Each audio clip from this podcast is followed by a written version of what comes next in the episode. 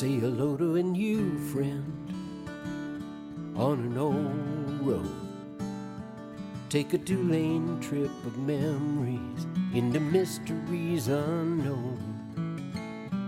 Come along for the ride. Jim Hinckley's America. Jim Hinckley's America.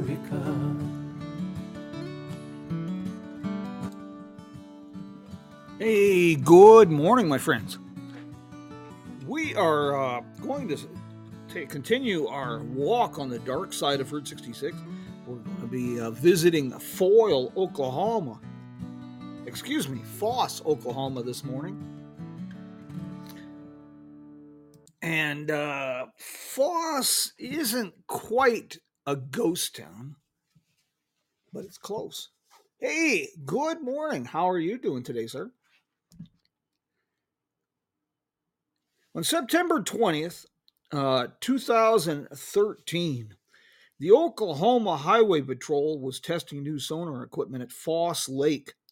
Well, to their surprise, they spotted two cars about 50 feet from the end of a boat ramp in, and only about 12 feet of water.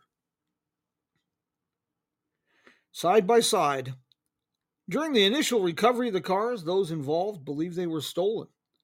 But six sets of skeletal remains, three in each vehicle, changed the scope of their investigation and it put Foss on the map. Literally. Made headlines throughout the country. The investigation solved cold case mysteries that had puzzled area residents for decades and raised an array of questions. Uh, today's program is sponsored in part by the Uranus Fudge Company and General Store near St. Robert, Missouri, and now their new location in Anderson, Indiana. Uh, I discovered this story about Foss when I was working on my book, Murder and Mayhem on the Main Street of America Tales from Bloody 66. It was one of the more intriguing stories I have found. Uh, well, I found several. This one really, uh, even though the cases were supposed to be solved, it, it, raised more questions than it answered, in my opinion. Let's first uh, give you a little background, short, something short about Foss. One step away from becoming a ghost town. The first manifestation of Foss was named for J.M. Foss, former postmaster in Cordell, Oklahoma, on Turkey Creek, north of the present site. It vanished in a flood on May 2, 1902. And uh, the town and the people relocated to a higher ground. The residents rebuilt the town at the heart of a vast area of rich farmland. By 1912, Foss was a prosperous and a substantial district that included two banks, a cotton gin, uh, several merchandise stores, a newspaper, a wagon works, a machine shop, drug stores, a bakery, broom factory, and even an opera house. At its peak, the population was near 1,000 people. The development of nearby Clinton and Elk City as rail and supply centers was the first blow to the town's stability. By 1920, the population had plummeted to just 348 people. Providing services to motorists on Route 66 partially stemmed the decline, but that was a short lived reprieve as collapsing agricultural prices and the drought that fueled the Dust Bowl spurred an exodus. Notes by Jack Rittenhouse, published in his 1946 guidebook, are brief. They indicate a garage, a cafe, and a gas station at a highway junction. None of those businesses are any longer in operation.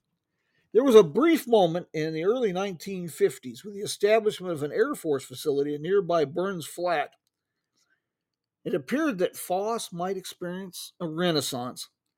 However, the closure of the base and the bypass of Route 66 by I 40 sent the old town into a downward spiral, and in 1977, the last bank closed. Well, now let's get to our missing persons report. and our tale of murder and mayhem. The uh, cars discovered in the lake, one, the 69 Chevy Camaro, contained the remains of Jimmy Allen Williams, who was 16 years old when he disappeared. Leah Gail Johnson, 18, and Thomas Michael Reyes, 18. They were all from Sayre, Oklahoma.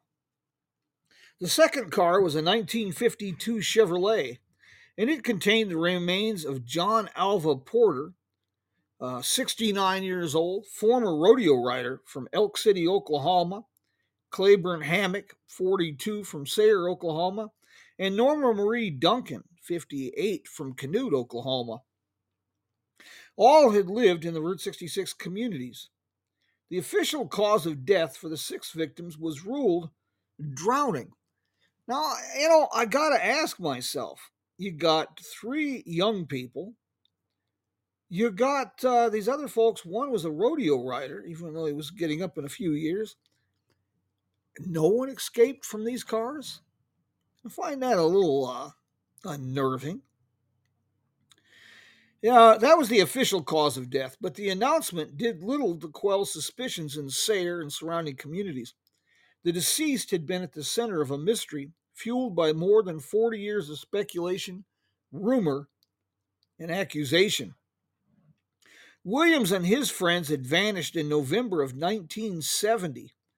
Porter and his party had vanished in 1969. In an interview after the cars were discovered, Porter's granddaughter, Debbie Porter McMahon, said, quote, There was no trace at all. My grandpa just left his house.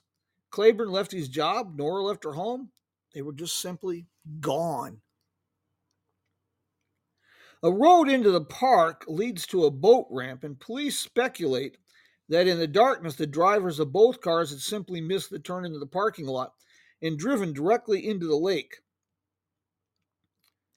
Inconclusive evidence, such as beer bottles in the cars, indicated that alcohol might have been a factor. But doesn't that sound a little suspicious to you? I'm not, uh, you know, poo pooing the official verdict, but I'm just saying, man, that seems suspicious. Two cars, six people. They drive out into the lake and everybody drowns. When the Oklahoma State Medical Examiner's Office concluded their investigation a year after recovering the bodies, the official verdict that these were accidents was not accepted by everyone in the communities. There were simply too many questions left unanswered, including why the Camaro was facing toward the boat ramp, as though it had been backed into the lake. And with Porter's car, this driver's door was open at the time of discovery. How's that for kind of a, a dark chapter in Route 66 history? A lot of unsolved stories out there. We're going to track down a few more. Uh, next Wednesday morning, 6.30 Mountain Standard Time, we're going to have another tale from the dark side of uh, Route 66. And then Sunday morning is our travel program, Coffee with Jim, 7 o'clock Mountain Standard Time. These are interactive programs. Feel free to call in or chime in, and we will try to respond and answer. Uh, the Jim Hinckley's America website has been revamped. You can find a full schedule of programs there, as well as uh, my schedule for appearances and presentations. Hey, I want to thank everybody who joined us for this morning. Do we have any questions? Anything I can answer for you regarding the uh, mystery in Foss? Or do you have a bit of a mystery to share this morning? Uh, if not, I want to give a shout out to uh, Louis Keene, the uh, quote mayor of Uranus, Missouri. Uh, the one stop shop for all kinds of juvenile humor and, well, just good old family, fashion family fun, miniature golf, uh, great food, great fudge, great fun side, roadside stop, quintessential roadside attraction. My friends, that's about it for today. But uh, until we meet again, vaya Dios, mi amigos.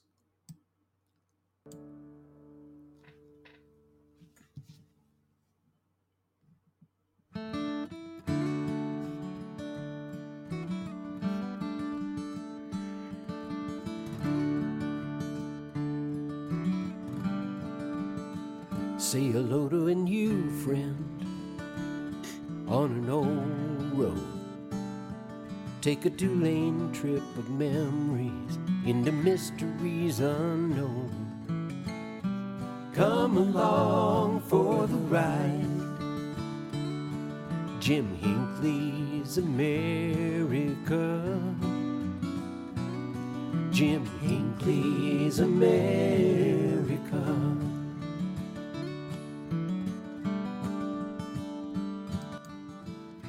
On Sunday morning's uh, episode of Coffee with Jim, 7 o'clock Mountain Standard Time, we're going to be taking a look at the Los Angeles metropolitan area and the Route 66 corridor. Next Wednesday on Wake Up with Jim, we'll be talking about the Central Park Gang in Oklahoma. And it was a spawning ground for some of the most vicious Depression era gangsters. Uh, I think you're going to find that story kind of interesting. Hey, until we meet again, my friends, adios, mi amigos.